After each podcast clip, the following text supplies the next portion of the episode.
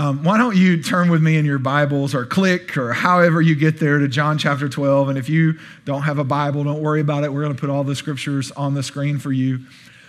John chapter 12, not, not really a normal Easter passage. In fact, I have never, I grew up in church. I think I was born in church. Um, I, I, I don't, I can't remember. I'll be honest, I'm 40 years old. And so I have celebrated 40 Easters. I have never missed a Resurrection Sunday in my life. And I have heard um, a lot of messages around the resurrection, and, and I've obviously preached some. And I um, just wanted to approach this a little bit differently, and I felt like the way God led me was a little bit differently. And so we're going to start here in John chapter 12. It's not a normal Easter text, but we will get to an Easter text. So just, you know, before there's a riot, just know we'll get there because we're going to we're going to back up to John chapter 11. Um, but there's this cool passage in John chapter 12 that I felt like just the presence and the Spirit of the Lord really highlighted to me as, as I prepared. And it's, it's just a little scene here of Lazarus and Martha and Mary and Jesus at Bethany. And so it's about. Um, it's about six days before Passover, so six days before Jesus is going to be crucified. It's one day before he goes into Jerusalem and people are shouting Hosanna and laying palm branches uh, before him. And, um, and it's kind of crazy. You talk about how fickle we as humans are. In five days, they go from Hosanna to crucify. Um, it's kind of crazy. But, but this is the day before that. And so he is on his way to Jerusalem where he knows he's going to die. And, and, and he stops by his friend's house in Bethany, which was a couple of miles from Jerusalem. Um, and he stops by this house of Martha and Mary and Lazarus. Now, if, if you've read the Bible, if you kind of know what John 11 is about, then you know these are friends of his, and you know that Jesus actually raised Lazarus from the dead. It's an amazing account. In, in it's amazing happening. I, I hate to call it a story um, because it's it's not just a story. It, it's reality, right? It's the recounting of reality. And so we're going to get there. But there's this cool verse, and I want to show you this. It says, uh, John 12, verse 9, it says, When the large crowd of Jews learned that Jesus was there, they came. Now, now that's not really anything new. Jesus knew what it was like to pack out a house right? I mean, he packed out probably it was Peter's house and people were trying to get their paralyzed friend in. They had to pull the roof off to get the friend in. I mean, he would pack out a hillside, he would pack out a seashore. Jesus is used to drawing big crowds, right? I mean, when at this point, this is three years into his ministry, um, he, he's done some phenomenal things, and people, the news of him has spread, and so he's just used to seeing big, big crowds, right? And so, um, but anyways, so so they came, but but it gives us this little caveat that I love. Not only on account of Jesus, but also to see Lazarus, whom he had raised from the dead. verse 10, like, so the chief priests made plans to put Lazarus to death. you got to love religious folks. Yeah, religious folks, I mean, if they see resurrection, they'll try to kill it. you know, you know why I think religion is an enemy of resurrection? I mean, number one, I think religion is about control and, and you can't control resurrection, but I also think religion is an enemy of resurrection because I think it's really hell's substitute. Because religion can teach you to act like a resurrected person and still be dead on the inside. Isn't that kind of what Jesus said to the Pharisees? Hey, you guys look like really pretty tombs. Like you're all painted up like church on Sunday, right? You got your, you got your stuff on, dead on the inside. I think that's the problem with religion um, that was why we kind of went at marketing the way we went at it this year. If you got one of our invites, um, it, it, it didn't go without a little pushback, not from our church, um, from other blessed Christians outside of our church who are religious. And, and even our newspaper wouldn't run our ad, and, uh, which I thought was awesome, quite frankly and, and um, they, they called us and said, Would you please run an ad? And we're like, Yeah, we'll run an ad. Here's our ad. And then the little lady called, um, called back and ended up, uh, Pastor Mark called her, but she's like, We can't run this. And she's very sweet and very professional and very kind, but she answers to an editor and she's like, They said we're not running this.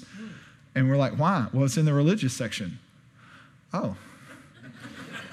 So I guess saying religion sucks in the religious section wouldn't be the best for you. So, anyways, it was awesome. We we um we ended up we went ahead just because we didn't want to protest, so we went ahead and ran like last year's ad, even if you don't like church. But um, she said your ad sticks out from everybody else's, and we're like, yeah, it's called marketing. that's, why we did it, and anyways, what was so cool is she was so sweet and kind, and then she said, "You know, we can't run this, but I think I'm going to come to your church." and so, anyways, if you're here, we love you and you're awesome, and um, glad that you're here. So, anyways, but religion is an enemy of resurrection because religion can teach you to act like a resurrected person who's still actually dead. Um, so, anyways, verse 11. Now, here's why they wanted to kill Lazarus, and, and this is really where we're going we're gonna, we're gonna start here, and then we're going to end here. Because on account of Lazarus, many of the Jews were going away and believing in Jesus.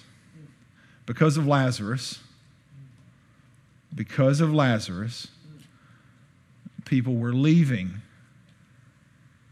and, and clinging to faith. Because of Lazarus, people were coming to faith in Jesus.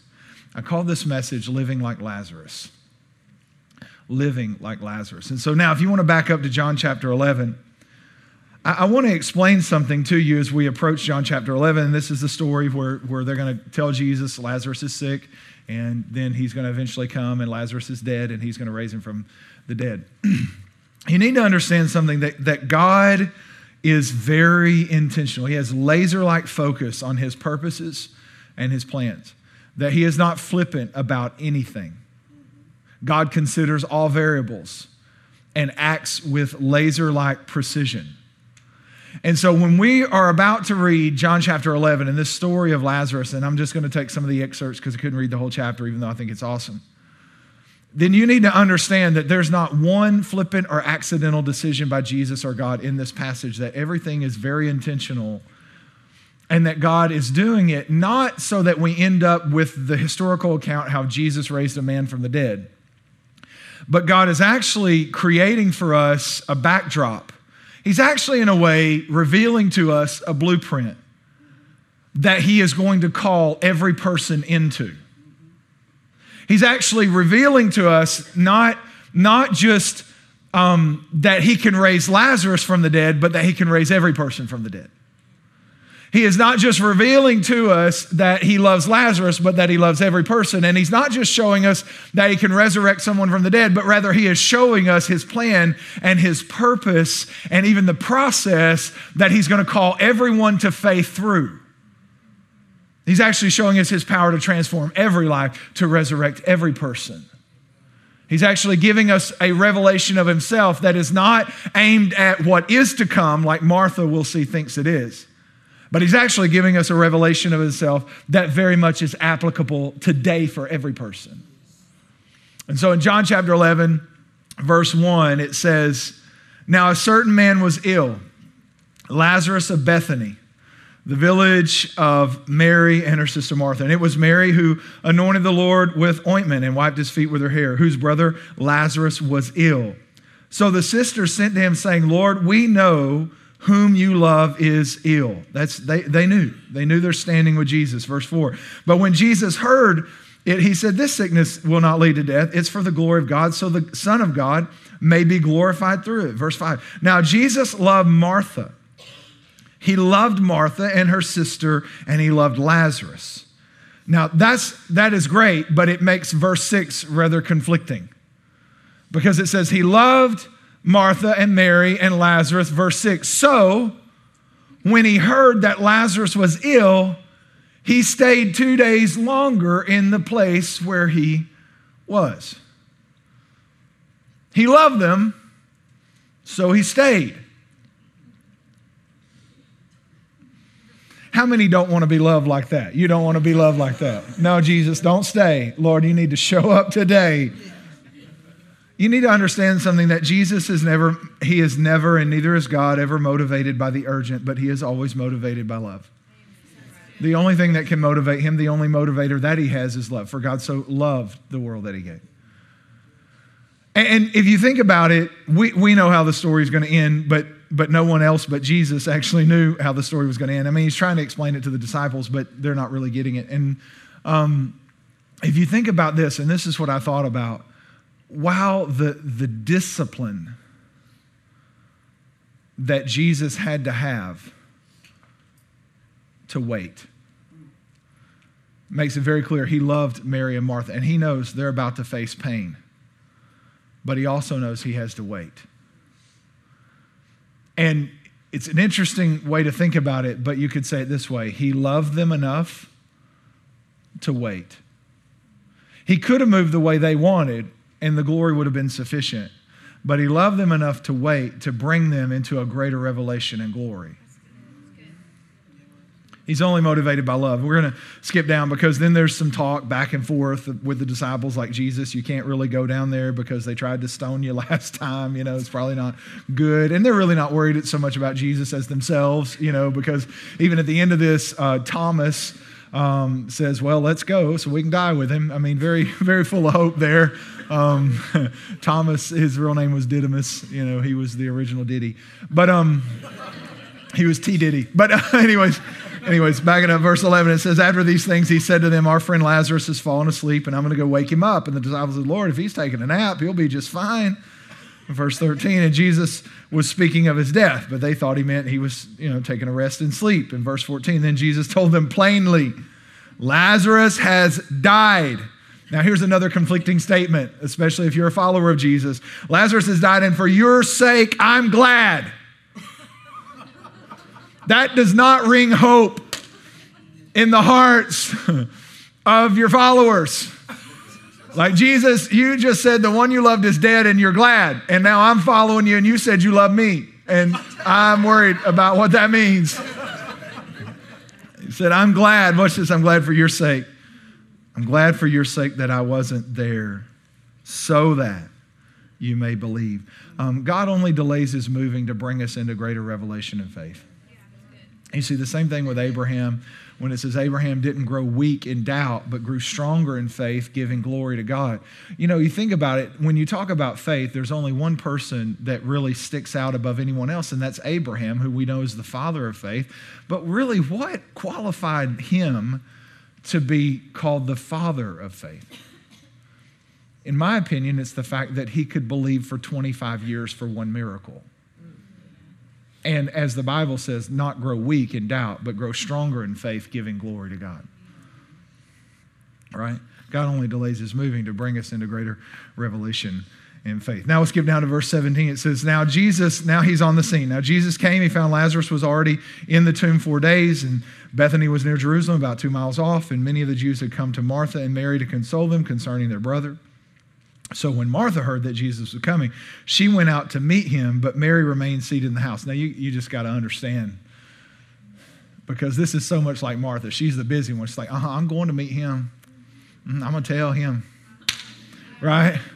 And then, and then Mary, you know, the more humble, she's just humbly protesting. So you see the aggressive and the passive aggressive right there. Anyway, so, so anyways, so Because I know you would never act that way to Jesus. There's never been a time you canceled your prayer life because Jesus didn't move right. There's never been a time you woke up on Sunday morning and said, No, nah, I'm not going today because Jesus didn't come through for me. He didn't do something. No, no. And then there's other of us that when it didn't work out, it's like, uh uh-uh, I'm going to prayer because he needs to know how this has affected me. let's just keep it real. We're going to be here, let's, let's keep it keep it real anyway. So, so Martha says to Jesus, Lord, if you had been here, my brother would not have died. Like, this is her first statement. Not like, hey, how's the journey? Good to see you. Hey, is some stuff's happened, kind of been sad. Hey, did you get my message? I'm not sure you got my message. No, it was, Lord, if you'd been here, wouldn't have had a funeral. It's interesting because when Jesus encounters Mary, Mary says the exact same thing Lord, if you had been here, Lazarus wouldn't have died. It's also interesting because when Jesus said, Okay, well, show me where the tomb is, and he goes to the tomb, people think to, to, to give his last respects The whisper of the crowd, you know what that is? He's a healer. Could, couldn't he have done something if he had been here? It's almost like they'd been talking about it. Maybe posting on Facebook. if Jesus had been here, you know, he's a healer, but he, he didn't come. Now, I know for, for most of you, you all live mountaintop to mountaintop.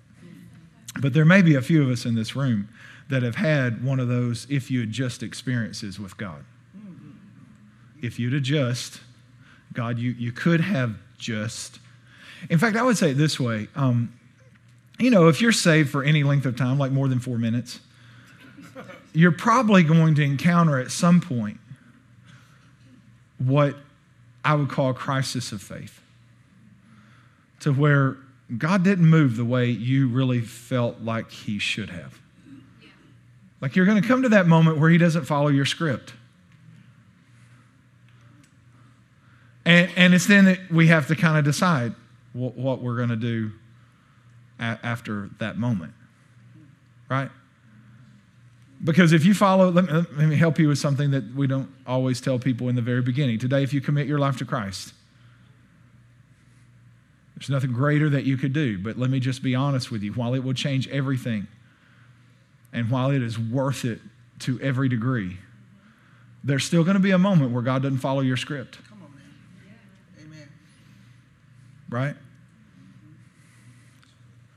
And in this passage, it's awesome because he doesn't follow the script and he actually brings them a greater revelation. And what I've found in my life is when God doesn't follow the script, whether the script was by his design or sometimes you understand we live in a fallen world where people get to make decisions and we even get to make decisions and god is not responsible for the decisions you make most of the time we don't need to chase the devil around because we're our worst enemy Come on now. Yes. But here's what I've found is that God redeems every pain we give to Him. The only pain God cannot redeem is the pain you're not willing to offer Him. Is the pain you would rather hang on in protest to the way He didn't move when you thought He should have moved. And so Martha, here she comes. I love it because she says, Lord, if you'd been here. And then all of a sudden it was like holy conviction came upon her because the next verse is, But even now, whatever you ask from God, I know God will give you. And then Jesus said, Your brother will rise again. And Martha said, I know he will rise again in the resurrection on the last day. See, Martha thought Jesus had transitioned into a good conversation on good theology. Like we're like she started. It's interesting how isn't it interesting how religious how we are sometimes. Like if you'd have been here, Jesus, you know, he wouldn't have died. But I know you can do whatever. You know, God will do whatever you ask. And Jesus says he will rise. And then all of a sudden we leave this moment and jump over here to good theology. Because for most believers, theology is easier than vulnerability. Right? It is easier to jump to theology than to get with people in their moment. That's why when someone loses their job or gets a doctor's report or something like that, instead of getting in that well with them and saying, hey, this really stinks and I'm sorry and it hurts, and you know what, we're going to pray and we're going to believe, but right now I'm going to comfort you and I'm going to sit with you, we jump to good theology. You know, all things work together for the good. You know what also works is my foot. so, praise the Lord, Resurrection Sunday. Anyways, um, but I think sometimes we're too quick to jump to good theology, and, and I think a lot of times many breakthroughs have been sacrificed on the altar of good theology.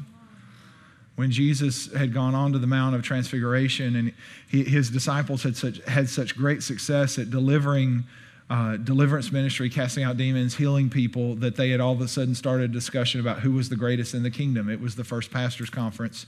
And they were there discussing, well, I don't think you, but guys, check this out. This is what I did. And then all of a sudden, this man brings his demonized son to them, and they can't deliver him. And Jesus comes down off the mountain, and he doesn't offer them good theology. Because the father says, Hey, I brought my son, and your disciples who've had very much success, a lot of success at delivering people, can't deliver my son. And Jesus didn't turn into, well, you know, all things work together for good. And God's going to teach you something through this trial. And he didn't turn into theology. He stepped in and delivered the boy. Do you know when there's a lack of breakthrough, I can guarantee the problem is not on God's side of the equation. Now it's easier to stand on our side of the equation and throw rocks on the other side if you'd have just been here. But I can promise you, and then uh, what I love about the disciples is they didn't jump to using theology to explain why they didn't get breakthrough. They humbly approached Jesus and said, What happened? Right? Where did we miss this? Not good theology. Jesus, we want good truth. So Jesus says he'll rise again, and she says, I know he will in the last day. Um, let me just say this. If you have a theology that excuses believing for the impossible,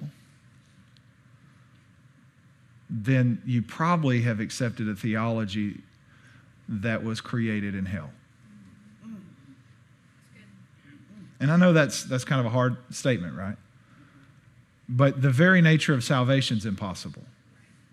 So, if the cornerstone of what we believe is impossible, how do people believe in the impossible to come to Christ and then accept theology that excuses us from having faith for the impossible once we've come to Christ? I, I have plenty of stories how God didn't do it my way. I had plenty of if you would adjust, or why didn't you, or where were you at, Jesus? But I'm not going to let this world define for me God and give me a theology that opposes the very nature of who He is.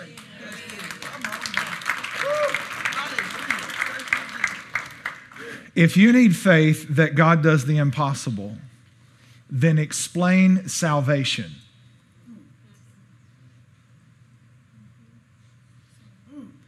How did you get saved if God doesn't do the impossible?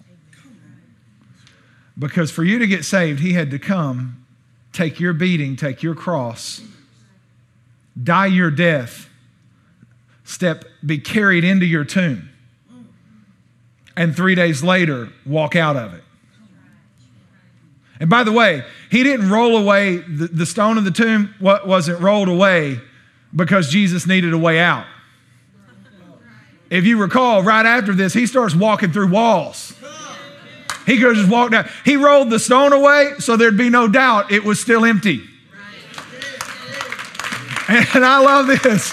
I love this because then, then, then you look and the angel is sitting on the stone, on the on the tomb door, if you will. God will build his throne on what was blocking your breakthrough.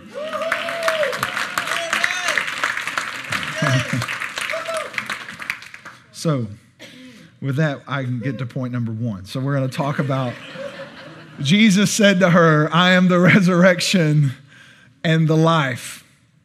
And watch this whoever believes in me, though he die, yet he will live. And everyone who lives and believes in me will never die. Now, wait a second. He just said, if you believe in me, you can die and you can live, so you never die. right? And to me, that's what this passage is all about the fact that I can die so I can live so I can never die. So, we're going to talk about that. Here's the first thing if you want to write this down on a Resurrection Sunday because you are one of those dynamic Christians who wants to remember everything that was spoken today, you could write this down. Number one, because Jesus came, I can die.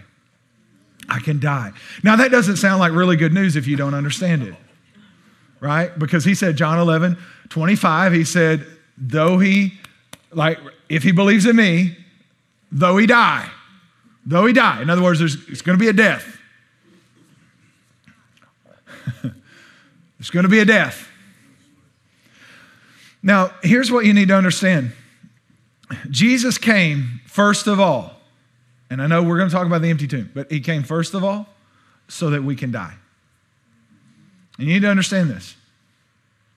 Here's why you need to die because you were born in sin and death. You were born under the dominion of darkness, under the power of sin and death, right? and it, it had authority to hold you there. Paul in, in Romans 6 and in Romans 7, he gives a couple analogies. One is that you're kind of in this prison camp of sin and death. And what holds you in that is actually the law. In Romans 6, he kind of gives this analogy that you're in a bad marriage with a bad husband called the law. And so you're in a married, if you will, you're married to your husband, the law, and the law can only point out what you do wrong. It has no power to bring you to righteousness, it only has power to bring you to condemnation. And really, that was the purpose of the law. It's very clear. Paul says, hey, the law was given that every mouth would be stopped and we would all become guilty before God. So, the purpose of your husband, the law, is to prove to you you're guilty. Has no redemptive power. Why? Because the law places the focus on you. It says you would have to behave this way to find redemption, and you're not capable of finding redemption in and of yourself. Right? And here's the bad thing now you're in this marriage, and Paul says, and the law's never going to die. And you can't get out of a marriage until somebody dies. And this is what he says in Romans 7, verse 6 But now we have been released from the law, for we died to it and are no longer captive to its power. Here's what he said You're married to the law. You're in this prison camp of sin. You are under the power and the dominion of darkness, and you're stuck there. The only way out of the prison camp is a body bag. The only way out of this marriage is a death. The prison camp's not going anywhere. The law is not going anywhere. But here's the good news in Christ, you get to die.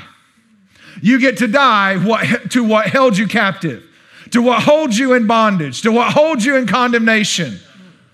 What holds you under the power of death and under the power of sin, you get to die to it. It's actually very good news that in Christ, I get to die. And when I die, what had power over me no longer has power over me.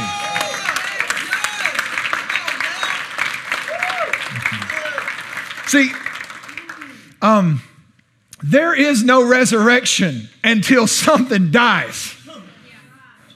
And, and can I just be honest with you? And I, I love grace, man. I love it. I love it mostly because I need it. Like when the Bible starts talking about the abundance of grace, I'm like, yes, Jesus, I need the abundance of grace. And grace says Jesus paid it all because I couldn't pay, right? Grace says Jesus did it all because I can't do it, right? Grace says that, that I don't get what I deserve, I get what He paid for. That's awesome. But my concern is in, in, in, in modern day faith and Christian, we don't talk about dying anymore. Everybody wants the benefit of resurrection without the burden of death. And God can't resurrect something that's not dead yet. I remember very early on in this church, I was, um, it, it, was, man, we were going through hell. I don't know another way to say it. Um, Julie and I, I mean, we was just planting this church. We was going through hell. I don't know another way. And so I would meet at 6 a.m. with one of our elders then. He's, he's moved away now. He's a college football coach. But, um, but, um, uh, we would meet for prayer. And, and I remember one day I can't, I drugged myself to prayer. Does anybody know what it's like to drag yourself to prayer? Like you don't want to be there, but you know you need to be there. I drugged myself to prayer. And, um, and, and so he, he said, we were, we were praying, and he said, uh, Marty said, I, I feel, like the Lord's giving me a word. Well, he, when you're going through hell, most of the time you think God doesn't know what your name is. Like he's forgotten my address. Every prophet has misplaced my address. No one knows. You know what I'm saying? I mean, you're setting your hair on fire to see if you can get God's attention. You know what I'm saying? And he said this. He said, I said, give me the word, and I'm excited because I know this is going to be one of those. I'm going to deliver you, and you got to know Old King James to get this verse, but I'm going to call you out and that right early. Like that is Old King James language, right? I like we're ready, we're setting up for a suddenly. I know that's the word that's coming. And here, he looked at me and he said, Here's the word of the Lord. God wants you dead, and you're not dead yet. I'm like, you better get out of this room. but I think sometimes we forget just, just the truth of Romans 6 6 when it says that we know our old self was crucified with him, that the body ruled by sin might be done away with, so we would no longer be slaves to sin. Like, if I'm going to win, I got to die. If I'm going to be resurrected, I have to die. There is no benefit of resurrection without the burden of coming to Christ and putting myself on the altar and saying, I am laying my life down, just like Jesus. God will not take your life from you. You have to lay it down. And I come to him and say, I'm choosing to die. I'm do, dying to what I want. I'm dying to, to my desires. I'm dying to what makes me happy, what makes me feel good. God will give us joy, but we have to come and surrender everything we have. So you can die. Here's the second thing you can rise. He said, Though he die, yet shall he live. It kind of gets interesting when you think Jesus is saying, You're going to die, so you can live, so you can never die. Revelation 20, verse 6, though, kind of gives us an expl- explanation of this because it says, Blessed and holy are those who share. Watch this. In the first resurrection, to them the second death has no power.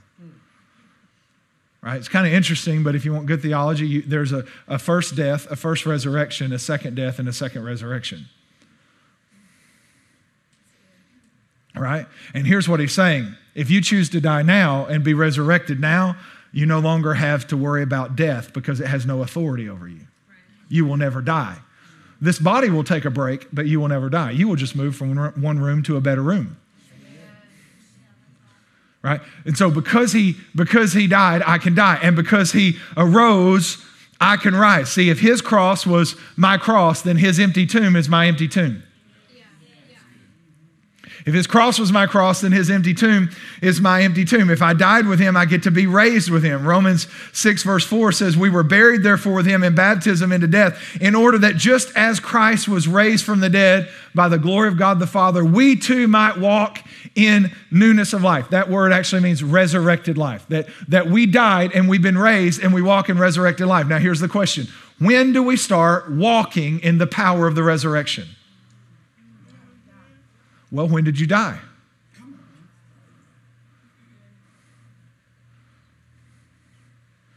When do you start walking? Because, see, Martha had a theological issue that Jesus is trying to correct. And he's trying to teach us that the fact that he is the resurrection doesn't just mean that we're waiting for something to happen, but it means something happens now. It changes everything because it's no longer about where we spend eternity, it's about a power and a presence that changes everything today. Paul said it this way in Romans 8 if the same spirit that raised Christ from the dead dwells in you, it will quicken or give life. Look at this to your mortal body, not your immortal body. So, this is not talking about at the end, like Martha was talking about. What he's saying is there's something about resurrection that completely changes how you live today. Glory, glory. There is a power that's available today. Dead things can live today. Hope can arise today. Joy is available today. Peace is present today. Health and healing are available today. Depression has to go today. Fear and anxiety have been defeated. You can rise above hopelessness. You can rise above brokenness. You can rise above despair. You can rise above a doctor's report. You can rise above a divorce decree. Because he died, you died. And because he arose, you can rise.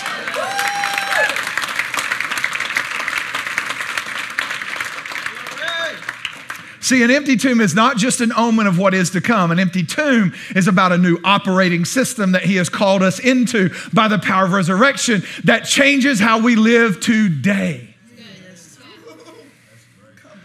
Romans 5 says, If by one man's trespass sin and death entered the world, how much more through the abundance of grace and the gift of righteousness will we reign in life? Reign through, you could put through there. Through what? Through the Zoe, the resurrected life of God. We will reign. When do we start reigning? The day we die and we are resurrected, we start reigning.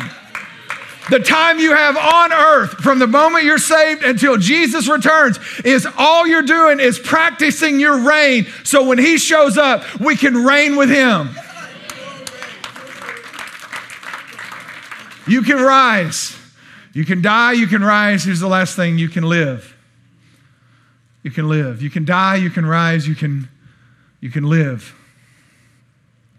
John 11, 26. Everyone who lives and believes in me will never die. We started this conversation about living like Lazarus from John chapter 12, verse 9, 10, and 11. And it said that they came to see Jesus, but not just Jesus. They came to see this man named Lazarus. And because of Lazarus, many of them were leaving, in this case, religion, to believe in Jesus. You see, what you realize is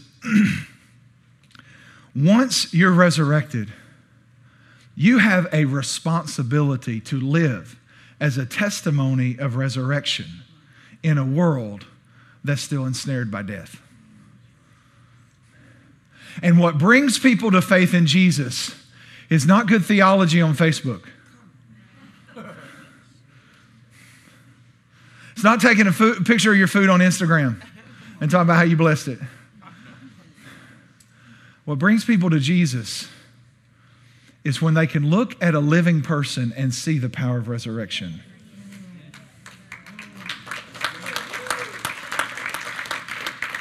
And that is actually the responsibility of a person who's been resurrected to live their life as a testimony of that resurrection. Because really, if you think about it, you know what we owe this world as believers? I think we owe them something, right? Because creation is what? Groaning for the sons of God to be revealed, right? This whole world, you know what's wrong with it? It's groaning. What's it groaning for? Not good theology. Not good theology. It's groaning for resurrection. Where does it see resurrection? In the sons and daughters. When we say sons, we mean daughters, but in the men and women, the sons and daughters, the children of God. If the same spirit that raised Christ from the dead is living in me, uh, Galatians 2:20 says it this way, I've been crucified with Christ, I died and now I live, but it's not really me living, it is Christ living in me. Where's the resurrected Christ? In us. How is the world going to see the resurrected Christ? It has to see it in us. How does it see it in us? Well, it sees it when we love, when we're hated, when we have peace, when we're persecuted, when we have joy, even when we're tried. It sees it when we serve, even when we're mocked. It also sees it when we preach the gospel, heal the sick, cleanse the leper, cast out demons, and raise the dead.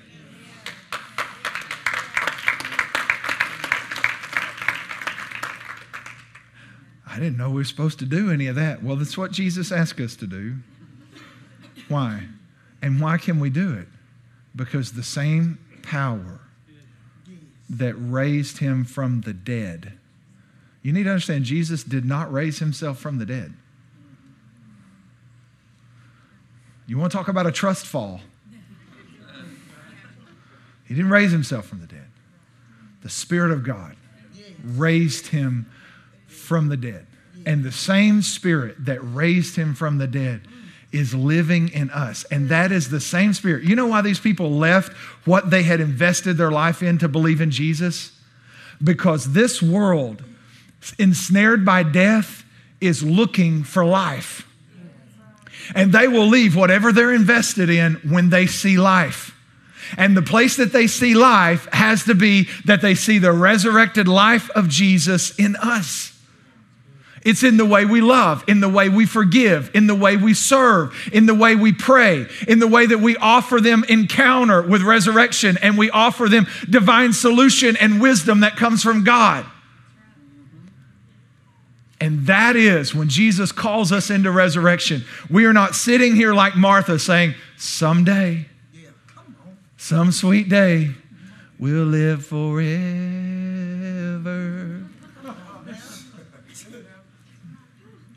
Right? No, no, no, no, no. What he's saying is, I've called you into resurrection. You live forever today. You never die after this. And now you live as a testimony of resurrection and you live in this world, the Bible says, as he was in this world, so are we. And we walk through this world to offer people an encounter with a resurrected Christ who is living through us. I no longer live, Christ lives in me. I'm no longer alive. He's alive in me. And because He's alive in me, I'm never going to die. And because He's alive in me, the same Spirit that raised Christ from the dead is alive in me. And because He died, I get to rise. I get to live. I get to live victoriously. I get to have hope. I get to have dreams. I get to have peace. I get to have joy. And I get to offer the same power that raised Christ from the dead to every situation I encounter. As He said, freely you've received, so freely give. Go and offer this world. Go into all the world, preach the gospel, and offer them what you have inside of you. That's what He's called us into. This day isn't just about a day to come. It's about what we have in us today and what we have to offer the world around us today.